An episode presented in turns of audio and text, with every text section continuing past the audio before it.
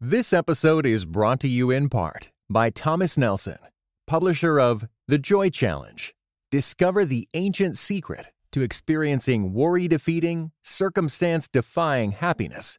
Written by pastor and best selling author Randy Frazee and is available everywhere audiobooks are sold. Check, check, one, two. Mic check, one, mic two. check, mic check, one, two, one, two. Doing these things like Oh, young dudes no, do. no. No, wait. Oh, see, he won't. He won't let me fly. He won't let me fly. Uh, go ahead, No, man. no, no, that's good. That's good. I love you too much to let you just do that to yourself. Um, check, yeah. check, check. Dynamic voices for a diverse church. This is Pass the Mic. Greetings and God bless. Welcome to another episode of Pass the Mic, Dynamic Voices for a Diverse Church, powered by The Witness, a black Christian collective. I'm your host, Tyler Burns. You can follow me on Twitter at Burns23. Follow at your own risk. And joining me as always is the president of The Witness, the man, the myth, the legend, Mr. Blue Check Verified himself, Jemar Tisby. What's up, brother? Going back to my boxing days, I gotta defend Perry Dodge. Y'all know Jemar was a boxer? Did y'all know that? champion. Boxer. He's a champion boxer. I've seen no evidence of that, but I take him. I'm just gonna believe him.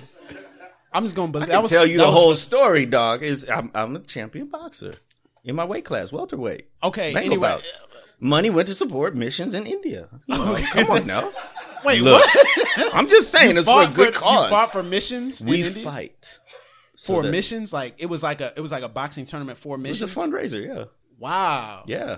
So was this like sanctioned, or was it like you and your homies just got together and like we were in the dorm room, yeah, y'all just in touching quad. each other?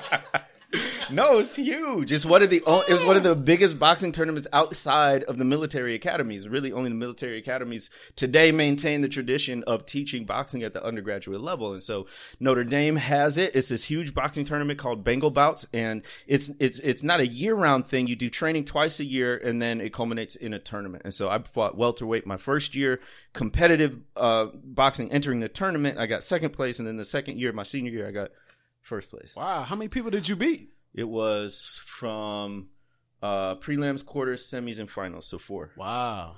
Yeah. Did you ever think about doing more with that? No. It's not. You're not about that life. huh? Nah. Yeah, smart, smart City. man. Smart nah. man. No, this is crazy. Okay, so this is the type of thing we're gonna get into with the AMA. Word. And we're here in DC. DC, what's happening? They sound tired, yo. That's the itis we just ate. right. they're like, eh. Um. Yeah. So low key turn up uh, here in DC, but we got some sophisticated folks in here, you know. But yeah. So we're gonna we're gonna do a little AMA, and we're gonna do this a little bit different. So we actually gonna allow you to raise your hand and speak, um, ask your question, whatever you guys want to talk about. We know nothing about. We what know you're gonna nothing Ask. what you're gonna ask. Um. So we just flow in here. This is family. we can't reunion. even pre-screen them like when they text in the question. Yeah. Yeah. So No, it's funny because the first time we did have one of these pop ups in Memphis, if you go back and listen to the Memphis AMA, we had we pre screened the questions, and it's not that we don't want to answer anything. It's just that we don't have time to answer everything, so we just want to answer the the core questions.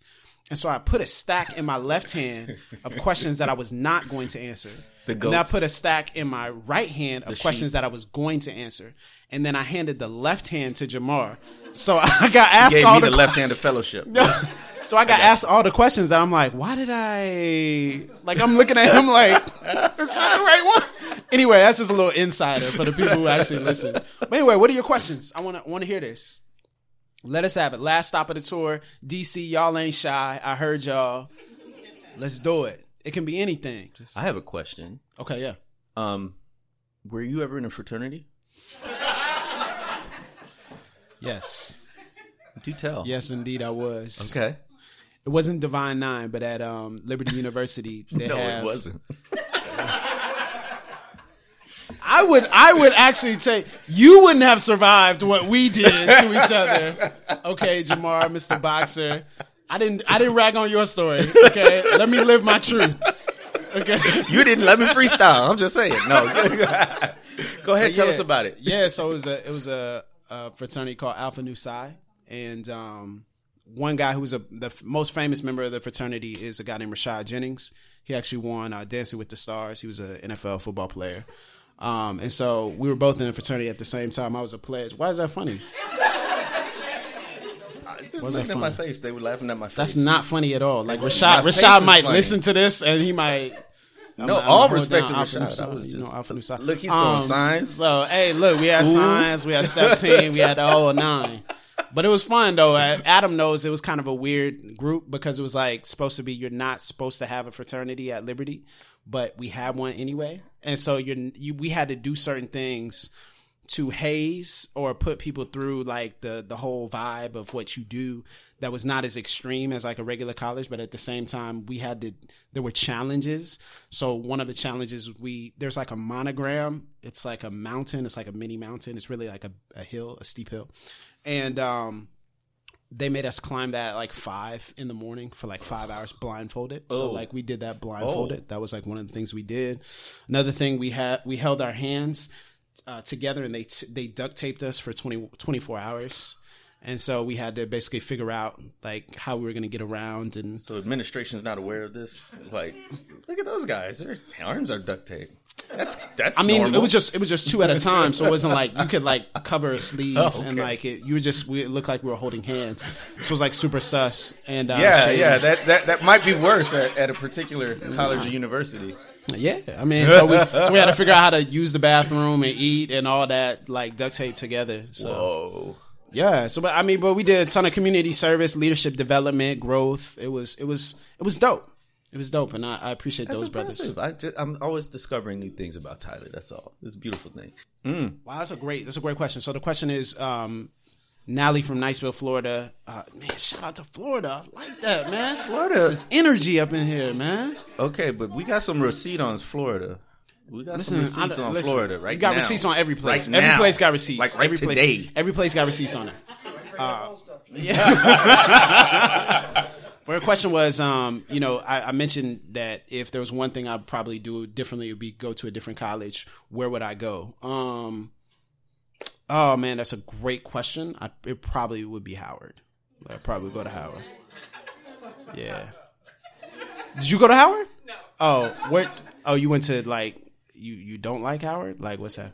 No, no, that's just what they do. Oh, oh, okay. See, I didn't know. I'm like, ah. okay, Howard Hand. Okay, yeah. So I actually have. I'm a youth pastor, and so I have a group of a group of kids. A, a couple of them actually are at Howard right now, um, and so I'm kind of vicariously living through them. Um, and so they're they're they're doing the Howard thing, they're doing the HBCU thing, and I'm I'm But loving there's it. something about that, right? Like my first graduate history course was at Jackson State University, which is a HBCU, and the vibe on campus was. Ama- here's here's what stuck. Here's what stuck out to me. As a black person, I didn't have to constantly think about being black.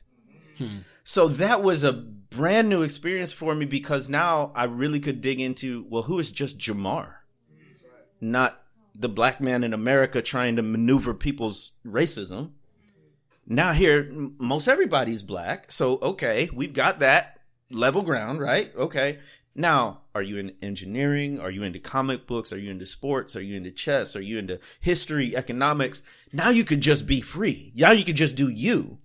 Hmm. And and and it's not like we forgot we were black but it was it was almost celebrated right yeah, it's you know it wasn't a it wasn't a problem right it was it was finally something that we could embrace and sort of express in in in in ways we couldn't do within the broader culture so shout out to hbcus i mean they're doing vital vital vital work Yeah. have been and still are Yeah, I think so. The broader answer to the question is it would probably be HBCU. Yeah, that's the broader answer. Yeah. What what what's what's the deal here? What, what's the issue? he went to hampton where you go Where'd you go? I went to the University of Maryland Eastern Shore. Ah. Okay, okay.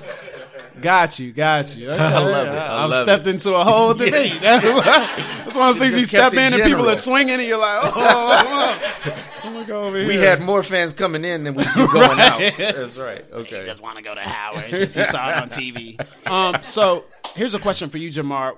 what would you say is a book you've been doing a lot of research for your book, The Color of Compromise, which I had to put up because people were going to swipe. um, but what would you say are a couple of books that have been really meaningful for you in your research that you've read that are maybe primary texts or maybe something that people might not have read or know about that have really rocked your world? Hmm. Um, specifically related to the book, or just sort of. Well, I mean, book and then broader his, historical study that you're doing. Yeah. Um, there's a book by uh, Matthew Lassiter called uh, "The Silent Majority," and he basically debunks the idea that it was this top-down approach by Nixon to adopt a sort of Southern uh, mentality and discourse in his campaign.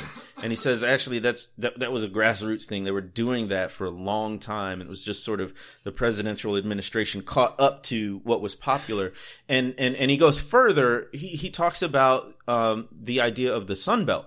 And I, I find that a really powerful idea because it's not just southern. What happened was there was a there was a white great migration in a sense um, in the 30s right? And so uh, you have folks from the deep south moving uh, west and they're going to places like texas and then especially southern california but also you know other areas like phoenix and whatnot. That's where barry, barry goldwater is in arizona right?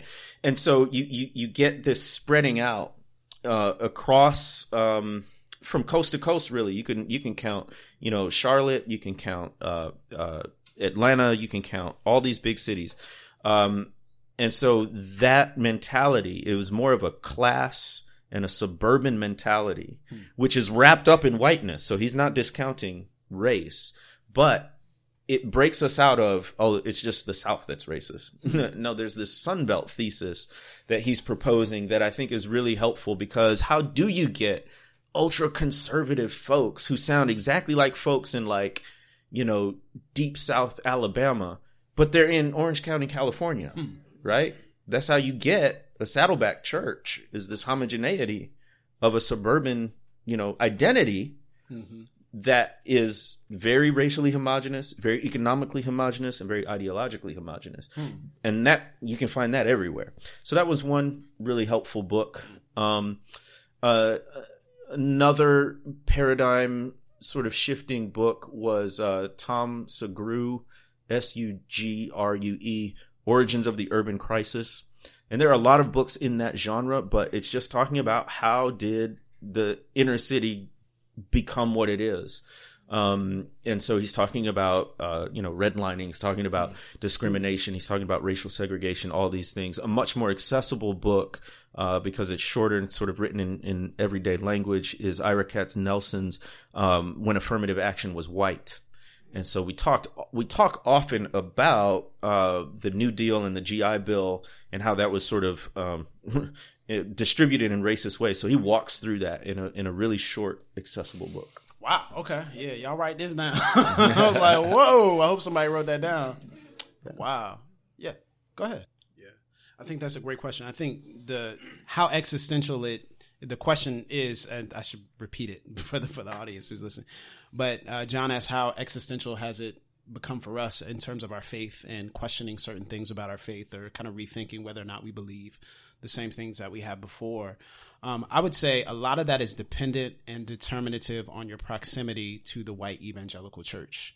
And so, if you are proximate and close to the white evangelical church, I've seen that there's maybe a little bit more of an existential wrestle there than if you have really deep roots in black church. Um, and other uh, forms of, of church expression that are in the American context and globally. I've seen personally the questioning more so of where how my faith was formed rather than what I specifically believe. So the formation of faith was drenched in private Christian school, independent fundamental Baptist slash SBC thought. Uh, I'm just trying to cover everything, you know. So it's kind of it was kind of all that. First, it was independent fundamental Baptist, where I, that's how I learned the faith outside of my father teaching me, which was not Baptist at all um, that's how I learned the faith when I went to a school that for eight hours a day hid that from me. Um, hid my heritage from me, hid mm. the contributions of black people to the faith from me.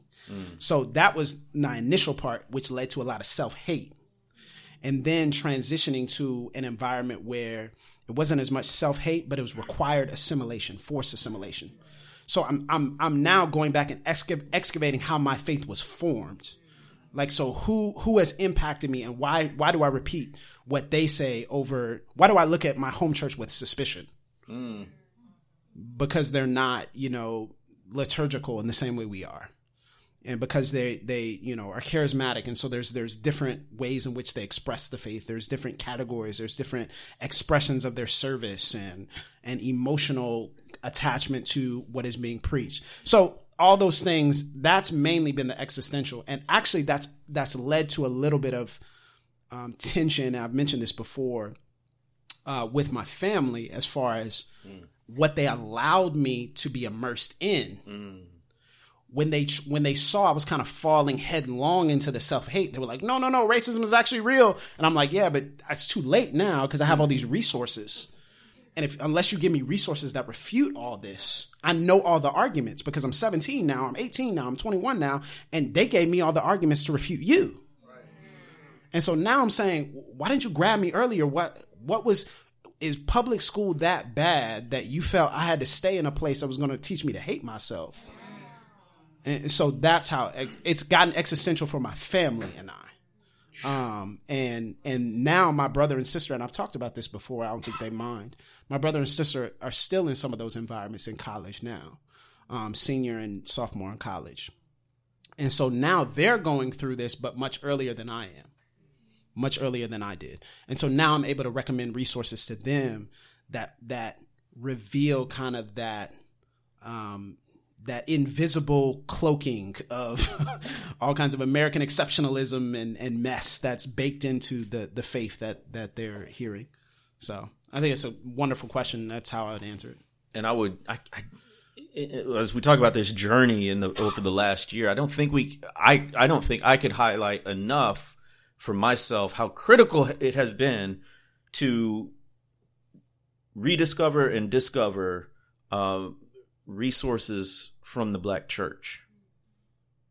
And there are a lot of other really good expressions that I'm I'm I'm learning about, but for me, especially with the racial identity part, to go back to black theologians, back to black gospel songs, back to black sermons, uh, has been life giving in a way that was never offered up as an option to me in my predominantly white Christian circles. So Yeah, I would say it's also it's hard to be it's hard to leave the faith when you're around people who are so determined to hang on to it.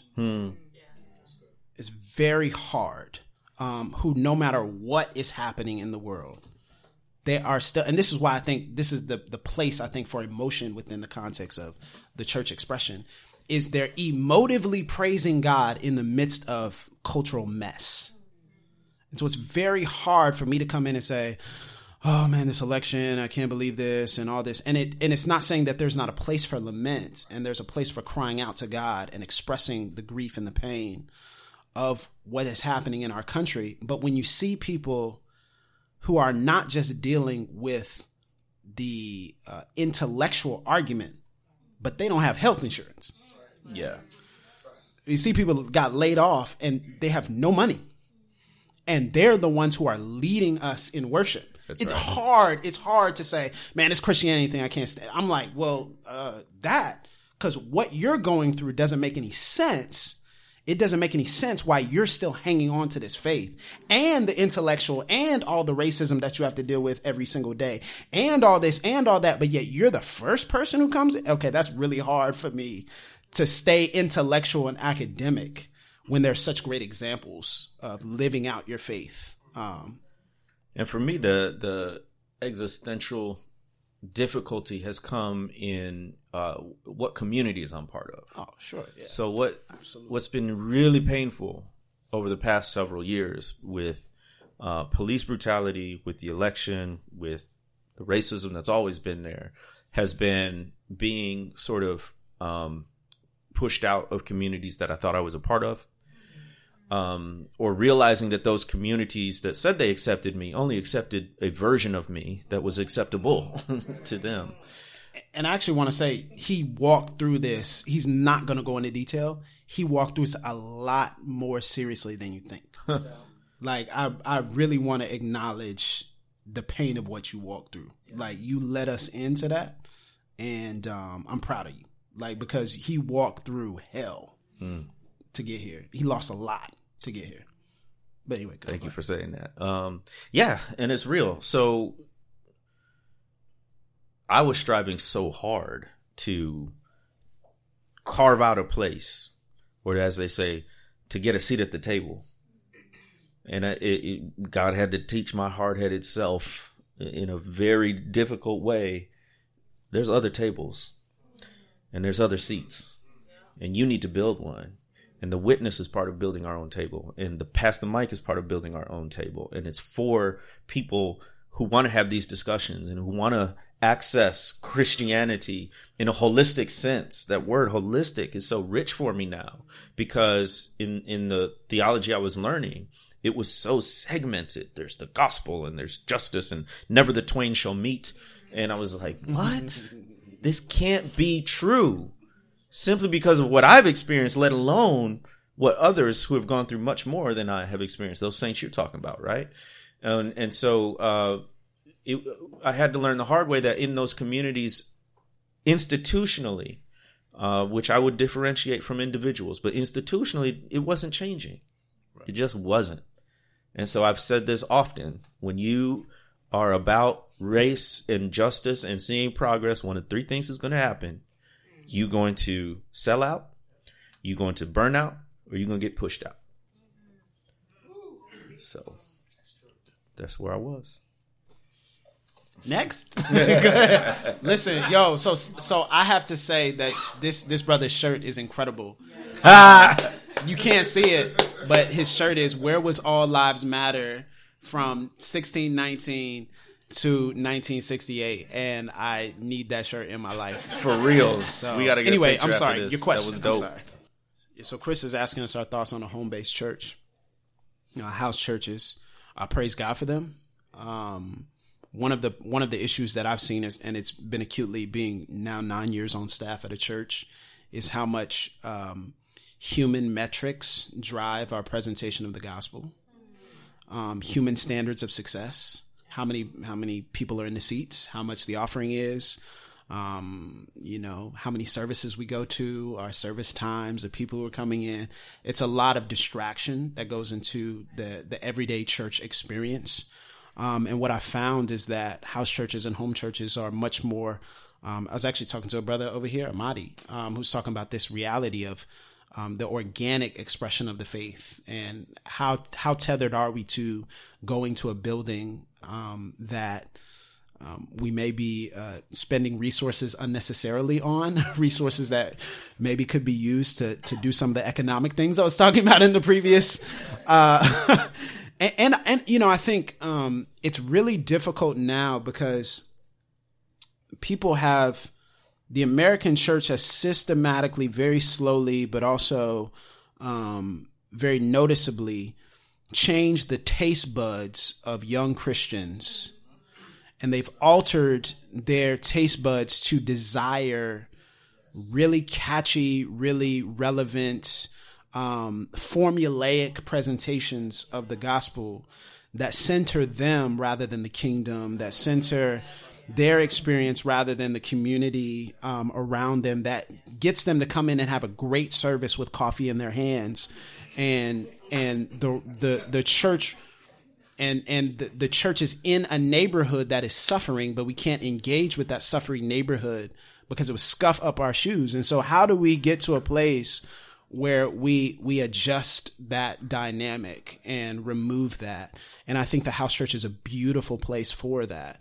I think it's difficult for me to speak on it because i'm so, i'm in the bible belt. And so in the bible belt everyone has a building. And if you don't have a building you're not a church. And you know that's not biblical but hey i mean you know it's not biblical, but it's Southern. So I mean, you know, so I, I would love to hear, and I'm actually learning and want to connect with with those of you who are part of house churches and and hear your experiences and your stories about about how that's impacted your faith and influenced you to to live out the gospel.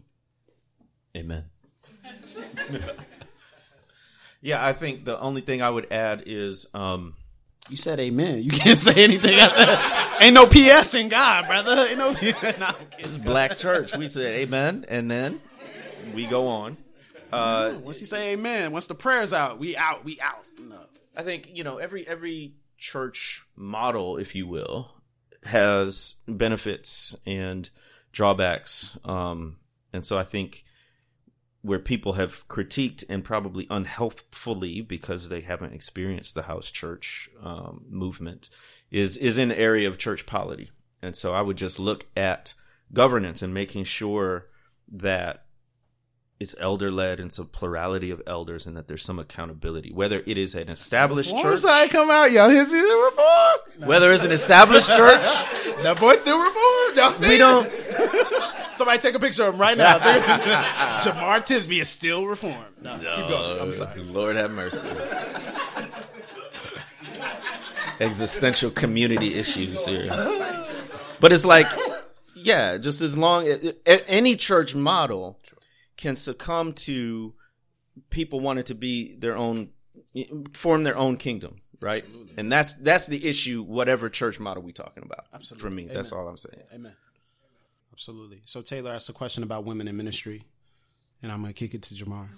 No. I'm- so I grew up in an environment. It's interesting because I grew up in an environment. Um, this duality of of taking in kind of a Baptistic uh, theology, but at the same time, my church is extremely egalitarian. So. Uh, my church expression is uh, that women are able to do anything that a man is able to do within the scope of a service. Um, and so that includes preaching, teaching. I grew up in that. Um, and so my reform sensibilities when I was reformed, cage stage, Calvinist, um, it rubbed up against a lot of people within the church the wrong way. Um, and so I think one of the things that I've, I've leaned into, and I talked about it in our misogyny episode, is um, if there's not women um, in ministry, women in my particular circle who are able to have authority to call out um, blind spots that I'm clearly exhibiting that I cannot see, um, then I'm going to just replicate the system around us. I'm going to replicate uh, patriarchy, um, and so that's actually been something that um, one of the one of the top accountability partners. She's kind of she hasn't necessarily come into uh, ministry yet, uh, but I think she has a that call. Is my sister. Uh, my sister is 18 years old, and um, very direct with me. And so we set up times where she can say, Hey, you've, you've observed me, you've seen me. Um, and so now as you see me interact with people, what are some things that you're seeing about um, how I'm carrying myself around women? Am I using my power, using my privilege that I have to amplify the voices of women? Um, one of the things that we've done within our um, teaching team um, in our youth group is it's predominantly women. Um, and so I've tried to, as best as possible, give up as much of my teaching time to qualify women who are able to to preach the word and teach and lead. Um, again, not very reformed thing to do at all, but I, I think it's I think it's of vital importance. And I, again, I've I said this in the gender apartheid episode. The the just because the black church is egalitarian or some parts of the black church are egalitarian does not mean they're doing better when it comes to misogyny. Um, it's more than just positions, but it's also principles and it's also honor as well. And I think we can put people in. We use the idea we hate when white evangelicals make us tokens, but we do the same thing to women. And then, um, and then we, we pat ourselves on the back to say we're, we're, we're for equality, we're for dignity, for all, we're for all gender roles, we're all this. And um, the reality is we have a lot of, of skeletons in our closet. So. And as far as reflecting on the last year, that's one of the biggest areas I think that we've been challenged to to grow in and hopefully by God's grace at some point be able to model really well is um, uh, respecting the the image of God in women. Uh, well, well, and and we're going to do some stuff with the witness. What did I say? No, I'm saying, Okay. and we're going to do some stuff with the witness. Yes. I'm I'm I'm Okay. teasing something that we're announcing in a couple of days. Yes, yes. Okay, I thought I had slipped up and said. Something else.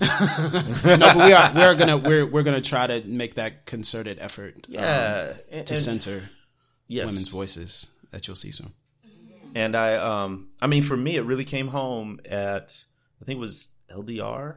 Yes. We had a live recording with Truth's Table, and a young lady got up in in front of a room like sixty people, and was just very vulnerable with her experiences of patriarchy and misogyny, and she's basically asking, "Where do I go to feel safe? How, how, is there anywhere I can just be a little girl?" and not have my body objectified or either repelled because men are afraid of the temptation. And I had no answer for that. It just rocked me um, because it takes it shouldn't it shouldn't be this way, but it takes women to have the courage to be vulnerable to impact guys like me who just just weren't aware, didn't take the time to be aware. And so um, it's painful. It's, Yeah. it's painful for me to realize I've been part of the problem. This episode is brought to you in part by Pittsburgh Theological Seminary. Pittsburgh Theological Seminary students are grounded in faith and formed in community. PTS students are preparing for ministry with Master of Divinity, Master of Arts, Doctor of Ministry, and certificate programs. Begin your master's or certificate program in person or online. Financial aid is available. Visit pts.edu/admit. Um, Yeah, Truth Table has been massive. Like Yes. we're actually friends in real life. yes, yes. and they've been massive. Like I, I think of actually one scenario. It was bef- I think it was pre LDR, and um, uh, there was something that happened, and oh no, it was, yeah, it was pre LDR, and there was something that happened, and man, they got after us. They challenged us, and I remember I was like, man, they're so right, and I had to repent to them, and Because we weren't just stepping, we weren't weren't vocal. stepping up. Yeah. Like it was just. Yeah, they've been massive. so They're like, actually real knowing sisters. women Yeah. They've been they've helps. been- yeah. Absolutely. and look, yeah, in, in these theologically conservative circles, it's like, you know, don't don't go near. It's you know, which is dumb. It's dumb. We don't have healthy friendships and relationships across the gender line, so of course, men are going to be jerks. Thank you. Good question. Yeah, back back in the back. Now, I, I, I, okay. So Matt asked the question like, how do you take the principles of the Black Church um, and the Haven, and also the prophetic voice, and implement that into a multi-ethnic, multicultural church? I, I just want to emphasize, though, that when Matt says he came from a Becca book, that is exactly what I was talking about. It is, I don't know how you are here. okay. You've gone through quite a journey. I want to talk to you afterwards and get notes and pray with you, uh, and have you pray with me. And, um, yeah, I think it's, I think it's important for us, um, to glean and listen as much as we can, but, uh, um, hmm. I was talking with somebody recently about this, this idea that church comes basically, there's a church formula that is dependent on certain American suburban churches. There's a church formula. There's a formula to how you plant a church. And not all of it is bad, but it is a formula that is dependent upon certain um, categories and certain qualifiers. And you have to ask the question: How have the the the formula? How is the formula? How have the steps that people are giving me whether it's to go into a church to integrate uh, multi-ethnic uh, people diversity within a church to hire leaders from the outside who are people of color how has that formula and those steps been informed by white supremacy? And so what are the assumptions that you make in that place? So if the assumption is we're going to bring you in as a tool to use for the people who are here well then you that's not respecting his dignity and his humanity. How does it make sh- how do we make sure that we're not we're we're I, I get this a lot. Hey come in because it would fit so good here. Why? For you? For me? Which which one? Or is it you're bringing me to the table but you want me to sit in the kids chair? And you want me to eat but you but you don't want me to set the menu but it's good to have a kid at the table. And so I, I would say like how you present all of this is it dignifying and then also does it does it name specific things. So sometimes what we do in, in diversity, especially with multi-ethnic churches, is we is we we we let the issues that would prevent this go unnamed to preserve the optics. The optics mean nothing if you don't address the root. So you got to put the axe to the root and say, this is why we have leaders on staff where people go, we got issues, we got problems. And you might not be able to say that in that way. You know what I'm saying? I wouldn't say, don't, don't let me say it because it's not good. But I'm just saying, use wisdom, but you have to name it biblically. What are the issues that exist within our, within our uh, environment, within our church congregation, within our community that have prevented us, that have made this church predominantly white? And it's not just stylistic, it's not just preference, but there's some deep rooted sin here. So let us address the sin even as we go and hire, use our money. Um, and then let us allow them to come in and model. You have the opportunity now as a leader to model what it looks like to, to, divest your platform to people of color and to say, we trust them to speak on this. I've had people say, come in, speak on race, but you have to tell us what you're going to speak on. Tell us all the things that you're going to do. Tell us this, tell us that. Ah, do you want to say it like this? I'm like, whoa, like that's not how we do it. Um, and, and it's, and I honor the fact that they care about what's going on in their pulpit. That's not what I'm saying. But if you're giving me more scrutiny because of my topic, when, you know, you wouldn't give him the same scrutiny because he's going to come in and talk about sovereignty. Well, then, you know, there, we're, we're revealing ourselves there. I mean, it's it's very particular to your church and your community. So I I don't know what it's like, and so I don't know exactly what it would take. I have found though that in churches that are predominantly white and theologically conservative, they just don't have the range. You won't be able to do it. You won't. Not without some radical steps that most people aren't willing to take. So that means going back, it means focusing on the process, right? Not just the process of, you know, planting and growing a church, but your own theological formation. Uh, because you've been using categories that are going to be very foreign in different contexts. And it's just not going to preach. it's not going to speak to where they are. Um, not even just talking about Sunday morning. Uh, we haven't learned from the people who are informing the ones we want to bring in, nor have we That's a good learned enough good, bro. about their situation, right? And been with them. Um, and so the analogy, somebody was telling me recently, a, a, a pastor used this illustration of you're baking a cake. You get all the ingredients. You got your eggs. You got your flour. You got whatever else goes into a baking. I was cake, about to right? say. you know, Do you know butter, butter, right? Yeah. Like, we we gonna see what he knows here. So you, you you you put it all in there. You go in. You put it in the oven. It bakes out nice and neat. Put the frosting on it, all that stuff. You bite into it. It's like, hmm. You know what? I forgot the sugar. Now, you try to go back and sprinkle some sugar on top and say, "See, here, here, we got it, we got it." But the reality is, Come on, doc. it's not in the constitution of what you've created. So you can't just sprinkle it on top and say now we've got diversity. it's, it's it's been baked into the entity you've created, and I don't know the language that honors the undefeatable aspect of the church, right? Like I believe Yes, with all my might Yes. in the church because I believe in Christ yes, yes. and the gates of hell will not prevail against it. So I believe in the church. When it comes to congregations, though, you, you might, I mean, honestly, for some congregations, if you really want diversity, you got to dissolve the church and start brand new, like you just planted it. Like there's no way to go back and fix it. There's no way to go back and put the sugar back in the cake when you didn't put it in in the batter before it went in the oven to bake. There's no way to go back and put that in there. So wow. I love that statement. You haven't you haven't listened to the people who inform the ones you want to bring in. That's powerful. Wow. Yes, brother.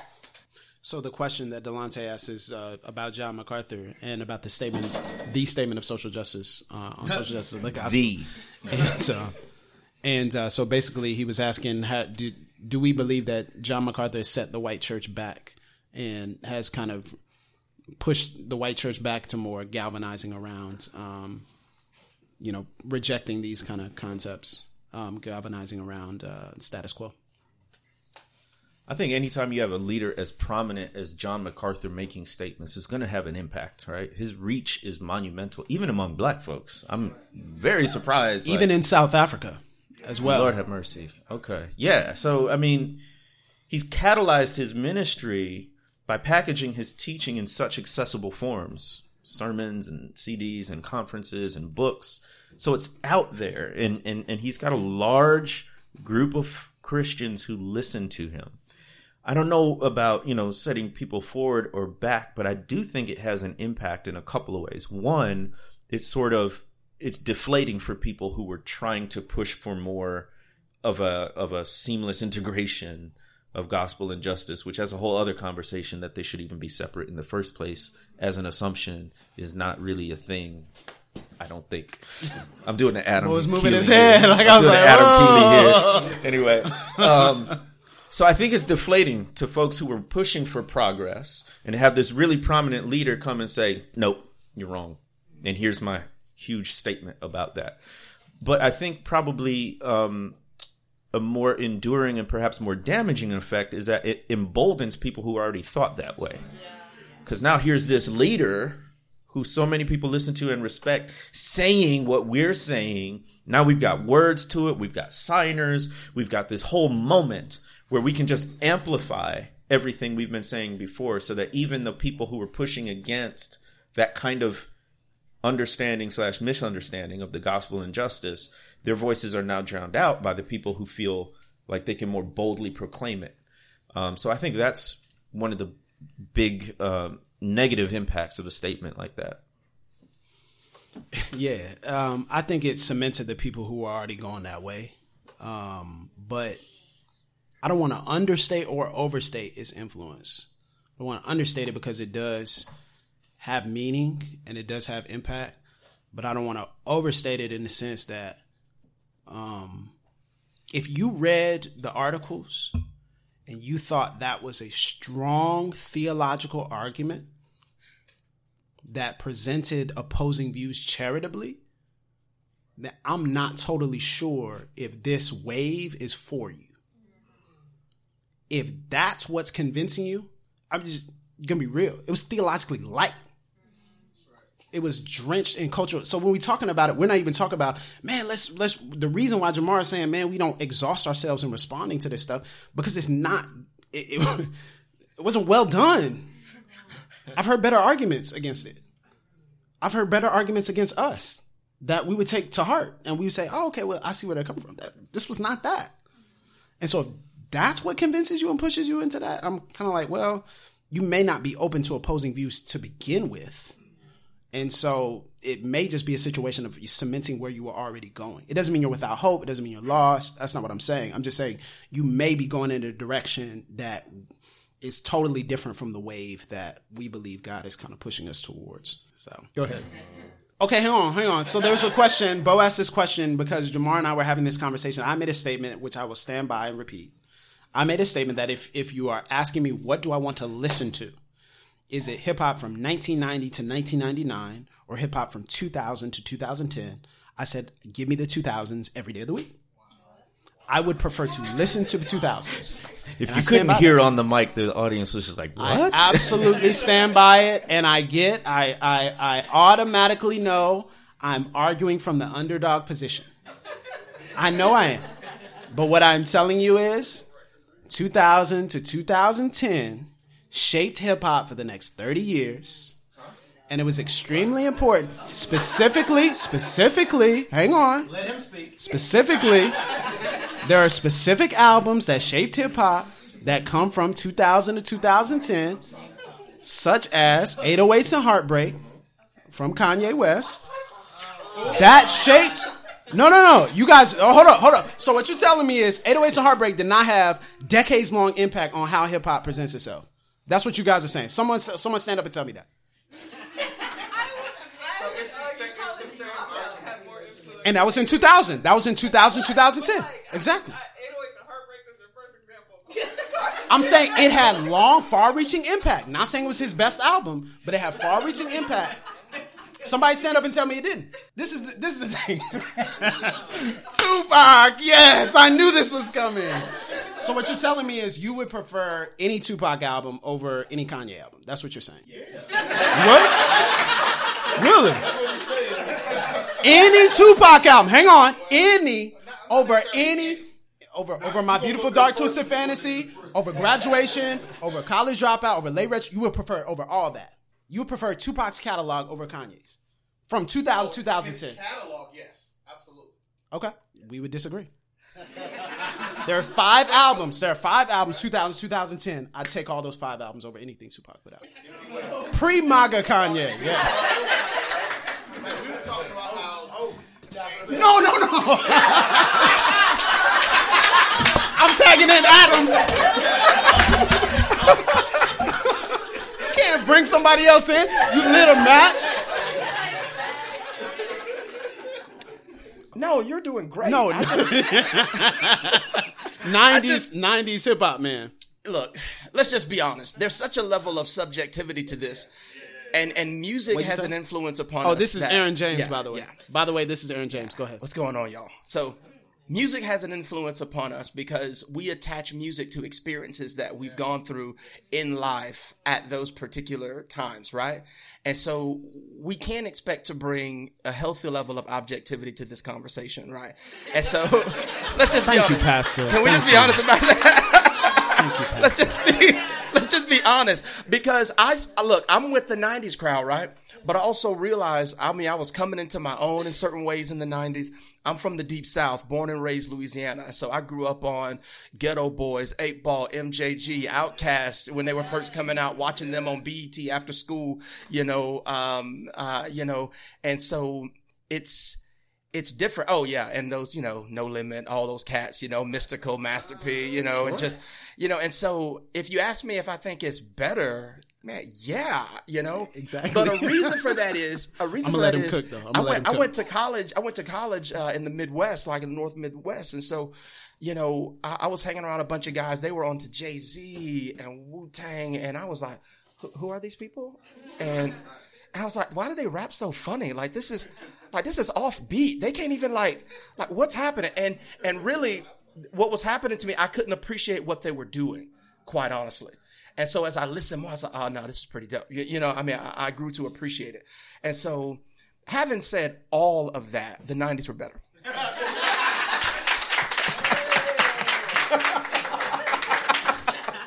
Yo, come Fire on, away. man. Come on. It was better. Fire away. I mean, yeah, go off.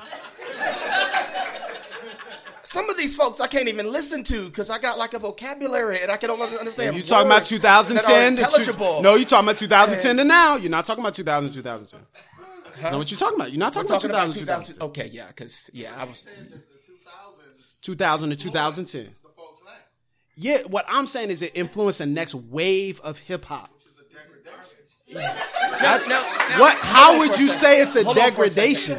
But how would you say it's a degradation? There's There's always been, but there's always been bad hip hop. Y'all act like it ain't never been bad hip hop. Been the majority. How do you know what? How do you couch majority? I.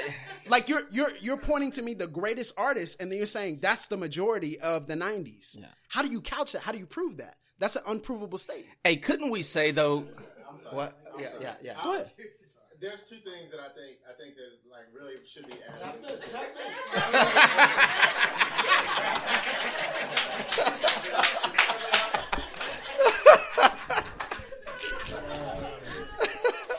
Adam Keeley. Adam ladies and Keeley, gentlemen. uh, Ao Keezy. Don't just don't follow me on Twitter at all. Not a joke. Two things I need. Two things I think should be added to this conversation. Huh? Ah, yes, I am. I am. But I want to. I want to speak to a bigger thing though that I think you hit on, which is objectivity. It's very hard to to do generational spans of like understanding what is good, what is not. Someone who liked Saturday Night Live in the '80s when they were 25, I guarantee you they do not like Saturday Night Live now. Yeah, yeah. It's not for them now. Yeah. It was for them then. Yeah. Music is much the same way. We we you even see psycholo- psychologically we hit a taste freeze in our mid 30s where we no longer understand the new stuff that is coming out. Hold on, okay, Because it is okay, not no, uh, no, that's a real right, thing. all right, all That right, is a real right, thing. all That right. Is a real thing.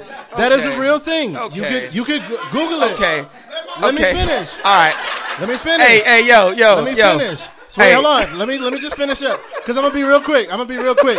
I'm gonna be real quick. So the but these are the things that we need to. These are the these are the filters that you need to know. Like when you're 38 or 48 trying to listen to a 19 year old talk about their problems, it's automatically gonna sound trivial to you. So you're automatically gonna have a negative connotation. So it's automatically gonna be harder for you to like it. Sometimes These it are kind of- automatically sounds stupid. Right, it does because you're grown. You know what I'm saying?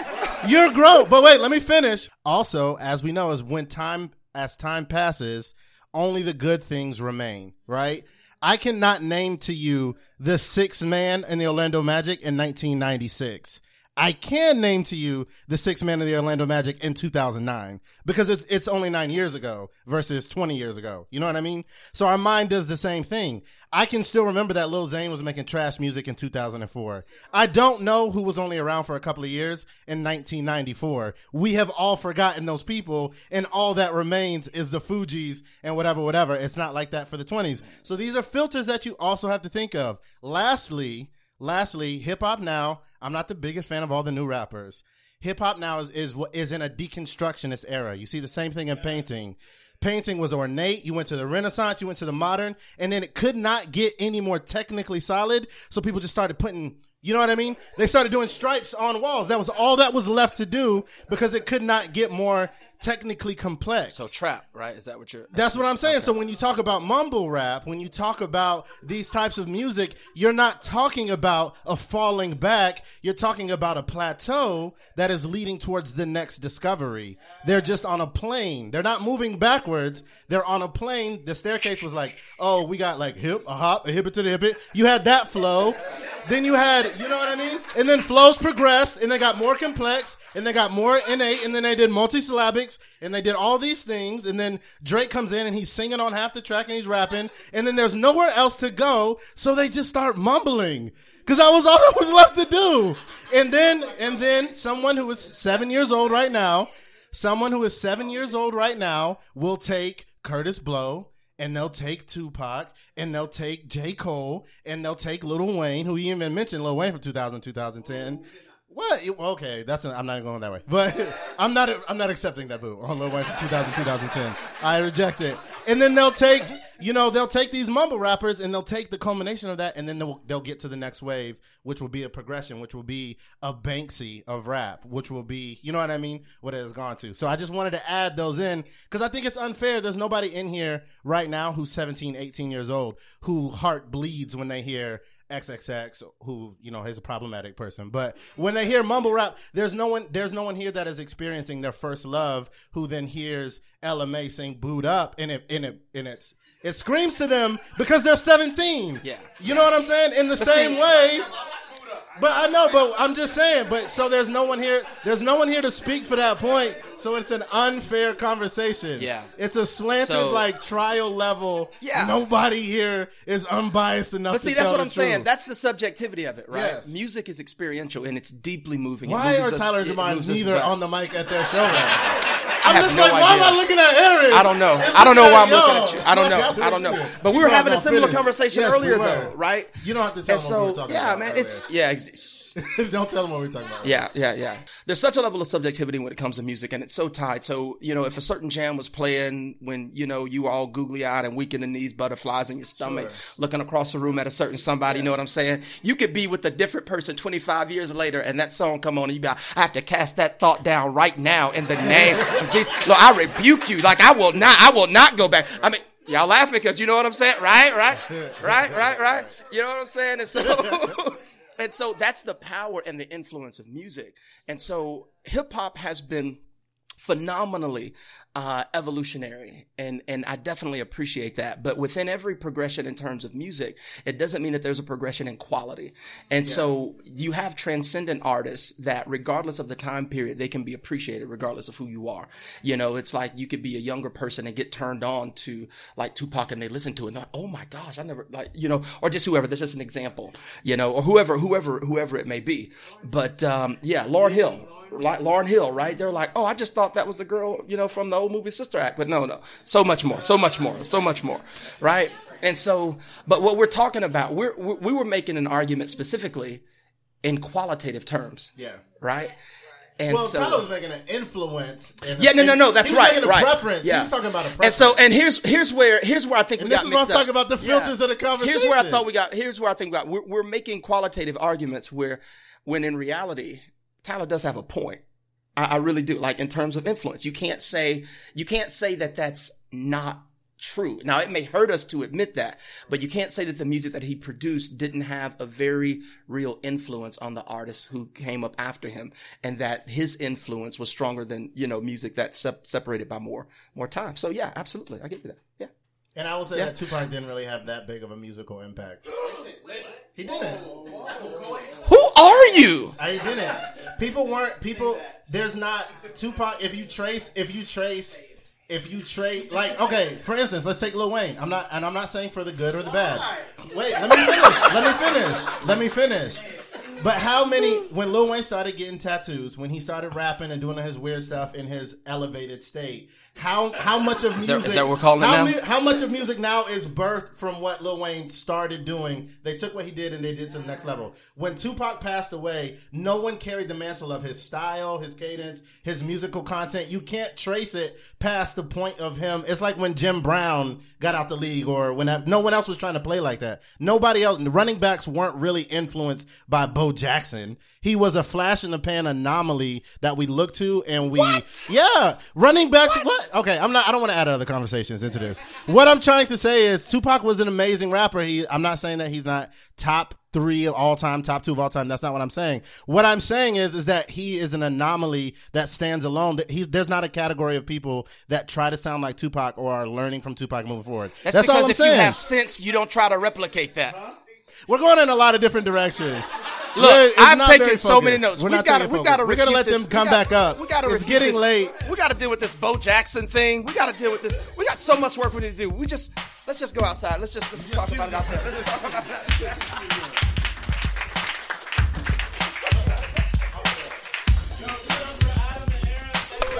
Yes. So we knew this was going to be special. We knew this was going to be different. This might need a live Yeah, I think what's going to happen is this is a longer conversation. long conversation. Uh, Thank you guys so much for joining us. We really appreciate you being here and um, um, all the opinions and the energy that you guys gave us. Um, it's just amazing. This is what we believe Pass the Mic is about. Hopefully, this is a safe space, free space for you to to ask questions, to be who you are, and to connect with other people. The um, just incarnational solidarity. That's kind of the word for tonight. Uh, I think is really important, and so hopefully this is this frees you. I think um, a key part. I know that's a kind of a joke, but and you know we're having a fun debate or whatever, but it's good to be in a space where we're free to have those types of conversations, where we're not constricted to me preaching or you preaching or, um, but that you know even our our perspectives on art and common grace of people who may not even claim to be believers is actually um, a point of reflection for us, and it's a point of intersection with our faith. So, um, hopefully, this has been an encouraging experience for you guys, and hopefully, you've um, kind of got energized to go back into your local community and do what's necessary. And we can't thank you enough for um, just who you are and and supporting us and coming to this show and spending your Friday night with us. I mean, we don't take it lightly. Um, it's no assumptions on our end. Jemar and I have no assumptions. We have no assumptions that, oh, well, everyone's just listening and everyone likes to listen. People are excited about the content. Like, we have no assumptions. We have no way of knowing outside of people telling us and encouraging us to move forward. So, um, I just, I honor you guys and thank you for being people um, that hopefully will continue all these conversations in glory. And, um, when there's no time limit and there's no uh, endless food at the table and yeah, all of that. So I'll kick it to Jemar. Our mission is liberation. Y'all go and be free. Follow Jesus and do what you do.